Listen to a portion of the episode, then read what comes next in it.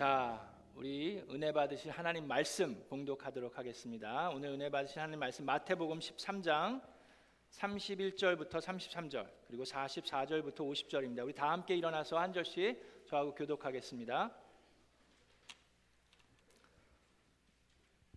예수께서 또 다른 비유를 들어서 그들에게 말씀하셨다. 하늘나라는 겨자씨와 같다. 어떤 사람이 그것을 가져다가 자기 밭에 심었다. 겨자씨는 어떤 씨보다 더 작은 것이지만 자라면 어떤 풀보다 더 커져서 나무가 된다. 그리하여 공중의 새들이 와서 그 가지에 깃들인다. 예수께서 또 다른 비유를 그들에게 말씀하셨다. 하늘나라는 누룩과 같다. 어떤 여자가 그것을 가져다가 가루 서말 속에 살짝 섞어 넣으니 마침내 온통 부풀어 올랐다. 하늘나라는 밭에 숨겨놓은 보물과 같다. 어떤 사람이 그것을 발견하면 제자리에 숨겨두고 기뻐하며 집에 돌아서는 가진 것을 다 팔아서 그 밭을 샀다.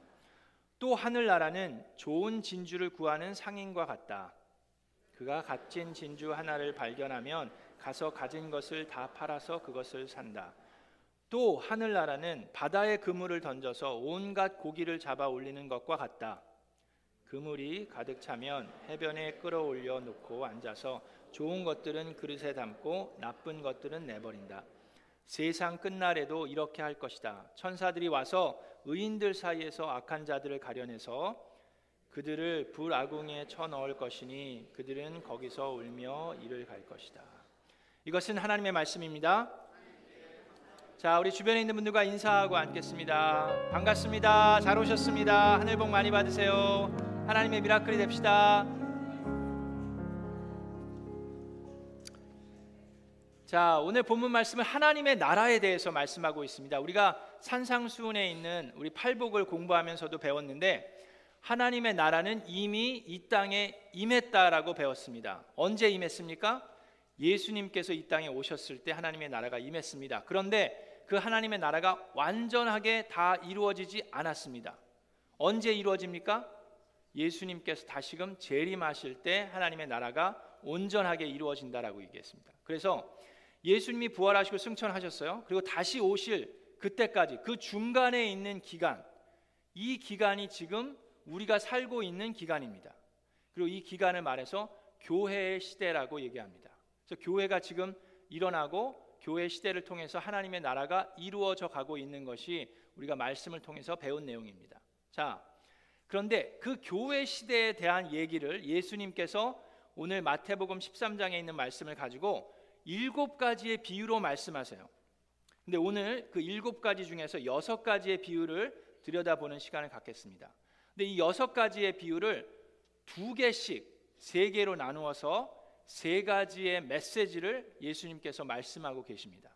자, 그것이 무엇인지 하나씩 들여다볼 텐데 첫 번째 메시지는 겨자씨의 비유와 누룩에 대한 비유 이 두 가지를 하나로 묶어서 말씀하시는데 그 얘기는 하나님의 나라는 점점 더 성장해 간다라는 얘기입니다. 자, 여러분 겨자씨가 얼마나 작은지 아세요? 제가 사진을 준비했는데 저 사진을 보시면 자, 이 손, 예. 저렇게 예. 저 손에 지금 손가락에 잡고 있는 노란 거 보이시죠? 저게 겨자씨입니다. 저렇게 작은 겨자씨가 자, 다음 슬라이드 보여주세요. 커지면 저렇게 큰 나무처럼 자랄 수가 있어요. 그렇게 작은 것이 저렇게 큰 나무가 될 수가 있어요. 네, 지금 시하고 이 나무를 같이 보여줬는데, 자 누룩도 그렇죠. 여러분들 이렇게 베이킹 하실 때 뭐 베이킹 그거 넣으면 어떻게 됩니까? 이렇게 부풀어 오르잖아요.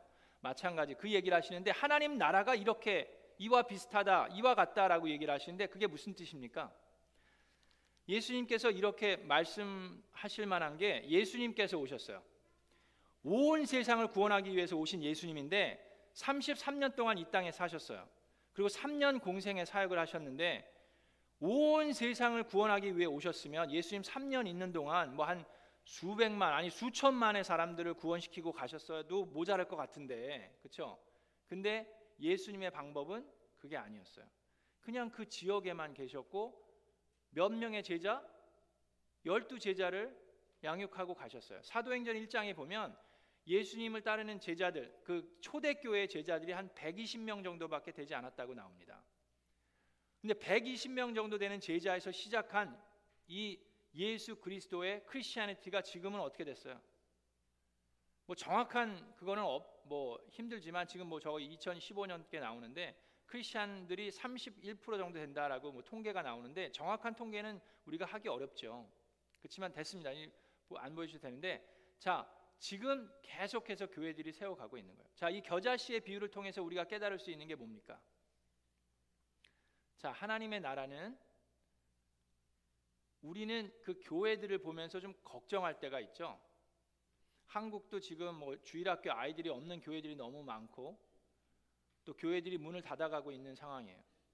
여러분 팬데믹 때 이 남가주만 해도 남가주에 있는 한인 교회들 중에 300개가 문을 닫았다라고 걱정하고 있어요. 자, 그런데 우리가 물론 두렵고 떨리는 마음으로 서로 돕고 격려해야 합니다. 그렇지만 안절부절하는 것은 필요 없어요. 예수 그리스도의 교회는 우리가 하는 게 아니라 예수님께서 계속해서 세워 가실 겁니다. 300개의 교회가 문을 닫았지만 여러분 그거 아세요? 지금도 바로 지난주에도 우리 남가주의 개척 교회들이 세워졌어요. 예수 그리스도의 교회는 계속해서 성장해 갑니다. 우리가 잊지 말아야 돼요. 또 한 가지 겨자씨의 비유를 통해서 알아야 하는 것은 여러분들이나 저는 그 하나님의 나라가 세워지는 과정에 있어서 어느 부분에 있는지 모릅니다. 그 얘기가 무슨 얘기냐면 어쩌면 우리는 겨자씨를 뿌리는 사람일 수 있어요. 또 어떤 이들은 나무가 성장하는 데 도움을 주는 사람일 수 있고 그 나무 가지에 그 새들이 깃들듯이 그 그늘에 거하는 사람일 수도 있습니다. 자, 우리 교회도 보세요. 51년 전에 박 목사님이 개척하신 교회입니다. 근데 박 목사님이 박근서 목사님이 51년 전에 개척하고 오늘 이런 모습이 될 거라는 건 보지 못하셨어요. 지금 천국에서 보고 계시지만 우리도 마찬가지예요. 우리가 지금 뿌리고 있는 이 씨앗들이 복음의 씨앗들이 어떤 열매를 맺게 될지 우리는 못 볼 수도 있어요. 그렇지만 괜찮습니다. 예수님께서 하나님의 나라를 그렇게 세워 가시는 거예요. 이 겨자씨가 그 나무가 될 때까지는 많은 시간이 걸립니다. 근데 우리가 해야 되는 건 뭐예요? 교회들이 힘들다고 여기저기 문을 닫다고 안절부절하는 것이 아니라 우리는 우리의 맡은 바 최선을 다하고 충실하면 되는 거예요. 그러면 예수님께서 예수 그리스도의 교회를 세워 가실 것입니다. 아멘. 우리 교회도 어떤 분들 뭐 여러분들은 그렇게 생각하실지 안 하실지 모르지만 지금 초등부 목회자가 안 계세요. 또 영어회종 목회자님도 사임을 하셨는데 그렇다고 우리가 안절부절할 필요가 없습니다. 아멘. 자, 우리는 우리 나름대로의 최선을 다하면 돼요. 여름 성경학교 때도 제가 말씀 전했습니다. 할렐루야. 그럴 수 있는 건 축복이에요. 그리고 miracle 칼럼을 보셔서 아시겠지만 앞으로 여러 가지를 시도할 겁니다. 저 자녀들이 바로 우리 교회의 모습이기 때문에 제가 담임 목회자지만 그 아이들에게도 가서 말씀 전할 수 있어요. 또 그 아이들이 여러분과 함께 이 자리에서 예배 드릴 수도 있습니다. 그것이 믿음을 공유해 가는 거예요. 그러면서 하나님의 나라는 바로 이 땅에서 이 교회에서 세워져 나갈 것입니다. 아멘. 자, 그것이 하나님의 나라를 세우는 거예요. 그것이 첫 번째 비유였고 두 번째 비유는 밭에 숨겨놓은 보물 있고 또 좋은 진주에 대한 말씀을 나누시는데 이 비유의 포인트는 뭡니까? 그거는 하나님의 나라는 그 무엇보다도 가장 가치 있는 것이다라는 걸 알려주기 위함이에요. 근데 여러분, 우리는 이런 비유를 들여다볼 때 예수님께서 이 비유를 통해서 하시고자 하는 메시지가 있는데 그 메시지는 집중을 안 하고 엉뚱한 것에 집중하는 경우가 꽤 있습니다. 자, 이 비유를 들여다보면 밭에 일을 하다가 숨겨 놓아진 이 보물을 발견했어요. 자, 그랬을 때 사람들은 또 생각하기 이, 러면 어떻게 되냐? 이거는 그 밭의 주인한테 알려줘야 되는 거 아니냐라고 얘기를 합니다. 그런 것 같죠? 윤리적으로 따지면. 근데 이 사람이 어떻게 해요? 그 밭에다 다시 숨겨놓고 가갖고 자기가 있는 걸 다 팔아가지고 그 밭을 삽니다. 그 밭 주인한테 그런 얘기를 했을까요? 안 했을까요? 안 했죠. 이거 잘못된 거다. 이제 그런 거를 갖고 이제 따지기 시작합니다. 자, 그런데 우리가 알아야 되는 게 여러분, 그 당시에는 보물들을 은행에 맡기지 않았어요. 은행에 없었으니까 땅에다가 숨겨놓는 게 보편적이었습니다. 근데 그 당시에는 돌연사들이 많았죠. 어디 가다가 뭐 강도를 만날 수도 있고 뭐 여러 가지 일들로 인해서 돌연사들이 많았어요. 그래서 그 숨겨놓은 보물을 잊어버리는 경우가 참 많이 있었습니다. 자 그러면 여기서도 보면 이 땅에 숨겨놓은 보물은 그 땅 주인의 것이 아니에요. 왜 그걸 알 수 있습니까? 그 땅 주인의 것이었으면 땅을 팔 때 그 주인이 그걸 나, 그냥 놔뒀을까요? 당연히 챙기고 밭을 팔았겠죠. 근데 그거는 여러분 이 비유랑 전혀 상관이 없는 포인트입니다. 괜한 엉뚱한데 우리는 신경 쓰고 집중하고 있어요. 이 밭의 보물에 대한 예수님이 비유로 하신 메시지의 그 포인트는 뭡니까? 내가 가진 전부를 바쳐도 아깝지 않은 것이 하나님의 나라다라는 그 가치에 대해서 얘기하고 계신 거예요. 진주도 마찬가지예요. 진주에 대한 것도 그 당시에는 가장 그 값진 보석이 다이아몬드가 아니라 지금은 뭐 다이아몬드일 수도 있지만 다이아가 아니라 진주였어요. 근데 또 이것을 가지고도 또 엉뚱한 것에 집중합니다. 자, 이 진주를 상인이 찾았어요. 그래서 어떻게 합니까? 자기가 가지고 있는 건 모든 것을 다 팔아서 그 진주를 어떻게 했어요? 샀어요. 그러니까 아 하나님의 나라도 내가 돈 주고 살 수 있구나. 라고 또 따지기 시작하는 분들이 있을 수도 있습니다. 근데 그거는 전혀 이 비유랑 상관이 없는 얘기예요. 예수님께서 비유로 말씀하신 거는 메시지를 전하기 위함입니다. 근데 이 진주도 그렇고 땅에 있는 보물을 통해서 예수님께서 하시고자 하는 말씀은 뭐예요? 바로 하나님의 나라가 그 무엇보다도 가치 있는 것이다라는 걸 말씀하시고자 해요. 근데 오늘을 살고 있는 우리도 솔직히 보면 하나님의 나라 가장 중요한 것에 그 포인트를 놓치고 괜히 엉뚱한 것에 집중하고 거기를 위해서 목매면서 살아가는 경우가 꽤 자주 있습니다. 우리가 뭐에 목매이면서 살아갑니까? 돈. 우리는 일주일 동안 돈을 묵상을 많이 합니다. 말씀 묵상하는 것보다 돈 묵상을 더 하죠. 안 그러시는 것 같아요. 다 보여요. 예. 예. 그러면서 살아요. 근데 여러분 돈이 중요합니까? 중요하지 않습니까? 중요하죠. 그럼요. 하고 그렇게까지 크게 얘기 안 하셔도 되는데 예. 중요하죠.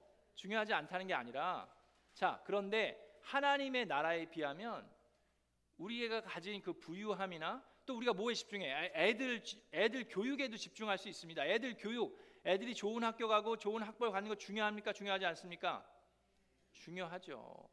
자, 그런데 우리가 알아야 하는 게 우리가 돈을 모으는 것도 왜 모읍니까? 하나님의 나라를 위해서 모을 수 있어야 돼요. 돈을 쓰는 것도 하나님의 나라를 위해 쓸 수 있어야 돼요. 아이들이 공부하는 것도 마찬가지입니다. 공부하고 학업 집중하는 것도 하나님의 나라를 위해서 할 수 있어야 돼. 그게 중요하기 때문에 그래요. 그것은 그 무엇보다 값집니다. 우리는 여러분 아시겠지만 이 일생 금방 지나갑니다. 여러분 제가 벌써 50이에요. 안 믿겨지시죠? unbelievable. 저, 저, 저 조그만 애 같았어요, 제가. 여름 성경학 때 막 율동하고 차이는 제가 지금 이렇게 됐어요. 눈 깜짝하니까. 여러분도 그렇지 않습니까? 인생은 금방 지나가요. 돈 모으다가 쓰지도 못하고 그냥 가는 수가 있어요. 애들 학교 다 졸업하면 뭐 합니까? 하나님의 나라를 위해서 살아가는 것이 가장 중요합니다. 그걸 놓치고 살다가는 너무너무 아까운 인생을 살고 가는 거예요. 그래서 하나님께서 두 번째 비유에서는 그 말씀을 하고 계십니다. 세 번째 비유에서는 밀과 가라지에 대한 비유가 나오고 그 다음에는 물고기들에 대한 비유가 나오는데 여기서 예수님께서 하시고자 하는 말씀은 뭡니까? 여기서는 하나님의 나라는 때가 차면 진실됨이 가려낼 것이다. 진실된 것을 가려낼 것이다. 하나님께서 가려낼 것이다. 라는 말씀을 하고 있습니다. 자, 그 얘기는 뭡니까? 하나님의 나라 안에 아까 얘기했지만 부활하신 다음에 하나님의 나라가 온전히 이루어질 때까지는 교회의 기간이에요. 교회의 시대예요. 이 시대 교회 안에는 밀과 가라지가 같이 있습니다. 이 시대에는 그렇게 돼 있어요. 고기도 어떻습니까? 좋은 고기 우리가 사용하고 먹을 수 있는 좋은 고기가 있는가 하면 그냥 버려야 되는 쓸모없는 고기들이 있다라고 얘기를 해요. 근데 그것이 다 한 그물 안에 같이 있습니다. 때가 되면 우리가 집중하고 알아야 하는 게 뭡니까? 자꾸 가라지에 집중하려고 하면 안 돼요. 가라지 그 밭에 일하는 사람들이 옵니다. 지금 저 가라지들이 자라고 있는데 이거를 뽑아 버릴까요? 그랬더니 예수님 뭐라 그래요? 뽑지 말라 그럽니다. 그냥 내버려 두라 그래요. 가라지를 뽑으려다가 밀까지 다 뽑힐 수 있다라고 얘기합니다. 그물도 마찬가지입니다. 나쁜 고기 빼려다가 그 그물에서 좋은 고기까지 도망갈 수 있어요. 해변으로 다 가지고 온 다음에 추수 때가 된 다음에는 하나님께서 직접 갈라내실 것이다라고 말씀하십니다. 그래서 우리는 집중해야 되는 게 뭐예요? 지금 우리 현실에 미래 집중해야 합니다. 자, 13장 14절 15절에 예수님께서 이 비유로 얘기하시는 이유들을 얘기합니다. 이 백성의 마음이 무디어지고 귀가 먹고 눈이 감기어 있다라고 예수님은 표현하세요. 자, 그래서 이 비유의 말씀을 하시는 이유도 그겁니다. 그리고 그거에 대한 설명을 듣는 모든 사람들에게 그 비유를 설명하지 않으셨어요. 제자들에게만 그 비유를 설명하셨습니다. 왜 그랬습니까? 지금 말씀하신 것처럼 들을 귀 있는 자들이 들을 수 있다라고 얘기를 하세요. 예수님도 지금 뭘 하는 거예요? 미래 집중하는 겁니다. 가라지에 집중하는 것이 아니라. 그걸 지금 예수님께서도 하고 계시고 지금 예수님이 또 하시는 것 중에 하나가 뭡니까? 우리에게 그 온 세상에 복음을 전할 수 있는 기회를 주시는 거예요. 예수님의 방법은 제자들을 통해서 빛을 발하시는 거예요. 예수님의 빛을. 이 비유를 통해서도 그렇고 예수님께서 제자들에게 알려 주십니다. 자, 우리가 이것을 알아야 합니다. 그래서 여러분 어, 예수님이 하시면 다 좋을 것 같은데 예수님의 방법은 항상 저와 여러분을 통해서 제자들을 통해서 일하기를 원하세요. 제가 어렸을 때 그 초등학교 아이들만 했을 때 식목일이라는 게 있었습니다. 한국에 기억나세요? 나무를 심는 날이에요. 식목일. 그래서 그날 이렇게 학교에서 아이들이 다 같이 가면 나무를 너희들이 심어야지 이제 미래를 위해서 이 나무를 심어야 된다 그러는데 가면은 땅을 다 선생님들이 파놓습니다. 그리고 우리는 그 나무 그거 묘목을 갖다가 이렇게 딱 꽂아 놓으면 돼요. 그럼 이제 선생님들이 다 도와줘 이게 흙하는 우리도 그냥 삽질 한, 한두 번만 하면 돼 우리가 뭐 많이 하지도 못해요. 그렇게 하면 다 다독이고 거름 주고 물 주고 그런 거 다 누가 합니까? 거기서 일하시는 분들이 해요. 자 그럼에도 불구하고 그 나무의 이름은 저희 이름이 달려요. 자 예수님도 어떻게 보면 그렇게 하십니다. 예수님이 우리는 영원 구원할 수 있습니까? 없습니까? 우리는 못해요. 여러분들이 뭐 어떻게 할 수 있습니까? 그런데 하나님은 항상 우리를 통해서 하기 원하십니다. 그래서 하나님은 우리 뒤에서 다 도우시고 일하세요. 그것이 성령님께서 여러분들을 통해서 일하시는 방법입니다. 제자를 통해서 이 비유의 말씀을 하시면서 제자들을 통해서 하나님의 나라를 이끌어 가기를 원하시는 거예요. 자, 그런데 여러분 마지막 중요한 포인트가 있습니다. 이 비유의 가장 중요한 핵심 자, 이 비유의 말씀 여러분들 많이 들어보셨을 텐데 이 말씀만 가지고 거기서 끝나버리면 잘 이해하는 게 완전하게 이루어지지가 않아요. 자, 비유의 말씀을 다 하신 다음에 마태복음 13장에 뭐라고 되어 있냐면 자, 51절에 예수께서 제자들에게 너희가 이것을 모두 깨달았느냐라고 물어봅니다. 그랬더니 그들이 예 하고 대답을 합니다. 그랬더니 52절에 예수님께서 그들에게 말씀하십니다. 그러므로 하늘나라를 위하여 훈련을 받은 율법학자는 여기 한국말로는 율법학자라고 되어 있는데 하늘나라를 위하여 훈련받은 자들이 누굽니까? 예수님의 제자들이에요 지금 그렇죠? 그 제자들은 누구나 자기 곳간에서 새 것과 낡은, 낡은 것을 꺼내는 집주인과 같다. 예수님의 제자는 이 집주인과 같은데 새 것과 낡은 것을 꺼내는 사람과 같다라는 말씀. 이게 이 비유의 말씀의 핵심이 될 수 있습니다. 근데 이게 무슨 말입니까? 새 것과 낡은 것이 무엇입니까? 새 것이 뭐예요? 새 것은 지금 예수님께서 전하시는 은혜의 복음의 말씀입니다. 이거는 그, 그 사람들은 지금 들어보지 못한 복음의 말씀이에요. 근데 낡은 건 뭡니까? 낡은 거는 유대인들이 잘 알고 있는 구약의 모세의 율법이에요. 근데 여기 나라를 하나님의 나라를 위해 훈련받은 사람은 이 두 가지를 다 꺼내는 집 주인과 같다라고 그랬어요. 율법은 무엇을 의미합니까? 율법은 순종을 강조, 합니다 근데 예수님의 복음은 무엇을 강조합니까? 은혜를 강조합니다. 근데 이 두 가지가 같이 가는 것이 하나님의 나라를 세워가는 제자들이 해야 하는 일이라는 걸 예수님께서 비유를 말씀하신 다음에 하고 있는 거예요. 여러분 어저께 토요 새벽 기도 때 우리가 묵상집 오스발 챔버스의 묵상집을 다루면서 우리가 나누었던 말이 뭡니까? 진리를 깨닫는 방법, 진리를 알아가는 방법이 얘기하는데 오스발 챔버스 목사님이 이렇게 얘기하십니다. 진리를 얘기 그 깨닫는 방법은 영적인 것을 이해하는 황금률, 영적인 것을 이해할 수 있는 황금률은 지능이 아니라 순종이다라는 말씀을 하세요. 그것을 어저께 나눴어요. 그게 오늘 이 비유를 통해서도 할 수 있는 말입니다. 예수님의 복음을 이 제자들은 알아들었다라고 얘기합니다. 자, 그러면 알아들은 것에서 끝나면 안 돼요. 알아들은 것에서 끝나는 것이 아니라 그 말씀을 순종할 때 하나님의 나라가 이루어 가는 겁니다. 그것이 어제 새벽 기도 때도 나눈 말씀이고 오늘 주일날 우리에게 주시는 말씀이에요. 여러분, 예수님께서 이 말씀을 우리에게 주셨습니다. 자, 그러면 우리가 받는 여러분들의 반응은 무엇입니까? 우리가 이 적용 질문들이 세 가지가 있어요. 자, 첫 번째가 하나님 나라의 복음에 대한 나의 반응이 어떠합니까? 여러분 지금 이 말씀을 들으시는데 예배를 참여하시는데 말씀을 들을 때마다 여러분들의 반응이 뭡니까? 마태복음 13장 17절에 이런 말이 있어요. 많은 예언자들과 의인이 너희들이 보고 있는 것을 보고 싶어 했으나 보지 못하였고 너희가 지금 듣고 있는 것을 듣고 싶어 했으나 듣지 못하였다라고 얘기해요. 그게 무슨 말입니까? 많은 구약의 예언자들은 지금 이 제자들이 보고 있는 것, 뭘 보고 있어요? 메시아, 구원자, 예수 그리스도를 지금 정면으로 face to face로 만나고 듣, 보고 있어요. 그죠? 그거를 꿈에 그리던 사람들이 예언자들이었어요. 그 많은 의인들은 구원자 메시아를 눈으로 보는 게 정말 소원이었는데 그들은 보지 못했어요. 근데 그 제자들은 지금 보고 있다라는 얘기를 합니다.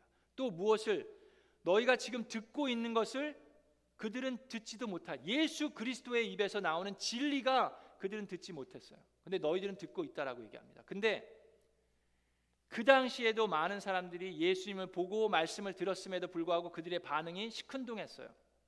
도리어 거부하는 사람들이 많았죠. 자, 지금 오늘을 살고 있는 저와 여러분의 반응은 어떻습니까? 여러분 그거 아시죠? 우리가 알고 있는 이 성경 말씀 수없이 많은 사람들이 이 하나님의 말씀을 이렇게 손에 담지 못하고 간 사람들이 많아요. 성경 말씀 살아있고 힘이 있는 이 성경책을 받지 못하고 간 사람들이 너무나도 많습니다. 그런데 우리는 우리가 알아들을 수 있는 우리가 읽을 수 있는 하나님의 말씀을 책으로 받았어요. 그럼에도 불구하고 우리는 말씀을 묵상하기보다 다른 것들을 묵상할 때가 많습니다. 그것이 우리의 반응이에요. 하나님의 말씀을 우리가 교회를 통해서 설교를 통해서 말씀을 통해서 들을 수 있음에도 불구하고 그거에 대한 간절함이나 사모한 마음이 우리 속에 얼만큼 있는지 우리가 한번 돌이켜 봐야 합니다. 우리의 반응은 어떻습니까? 두 번째 질문은 하나님의 나라는 나에게 얼마만큼의 가치가 있습니까예요. 하나님의 나라에 대한 가치. 우리는 열심으로 돈을 벌고 열심으로 놀러 다니고 합니다. 저도 이제 휴가를 갈 거예요. 열심으로 놀아야죠. 자, 그런데 우리가 하나님의 나라에 대해서 우리가 열심히 일하고 열심히 노는 것도 하나님의 나라를 위해서 해야 돼요. 그리고 거기에 대한 가치가 가장 귀하다는 것을 잊지 말아야 합니다. 그래서 예수님께서는 계속해서 이 말씀을 하고 계세요. 마지막으로 아까 말씀드린 것처럼 하나님의 나라를 우리는 대하는 우리의 자세, 지금 말씀드린 것처럼 하나님의 나라를 위해 훈련받은 사람은 누구나 자기 국간에 새 것과 낡은 것을 꺼내는 집주인과 같습니다. 우리 사랑하는 미라클랜드 성도 여러분, 우리는 말씀을 듣습니다. 여러분 예배를 통해서 말씀을 받습니다. 이 말씀을 여러분들이 이해할 수 있는 것 또한 하나님의 놀라운 은혜입니다. 하나님의 나라는 계속해서 성장해 갈 것입니다. 근데 하나님의 나라가 성장해 가는 방법은 여러분들을 통해서입니다. 여러분들이 참여하실 수 있어요. 그리고 하나님의 나라는 그 무엇보다 가치 있습니다. 그래서 우리가 집중해야 되는 것은 그 가장 값진 하나님의 나라에 집중하면서 살아야지 그 이외의 것에 집중하면서 살다가는 가장 중요한 것을 놓쳐버릴 수 있습니다. 그리고 그 받은 말씀에 순종함으로 살아가는 것이 하나님의 나라를 이루어가는 우리 하나님의 귀한 일꾼들이 또 예수 그리스도의 제자임을 어, 우리가 깨닫고 살아가는 저와 여러분 되기를 주 예수 그리스도의 이름으로 축원합니다.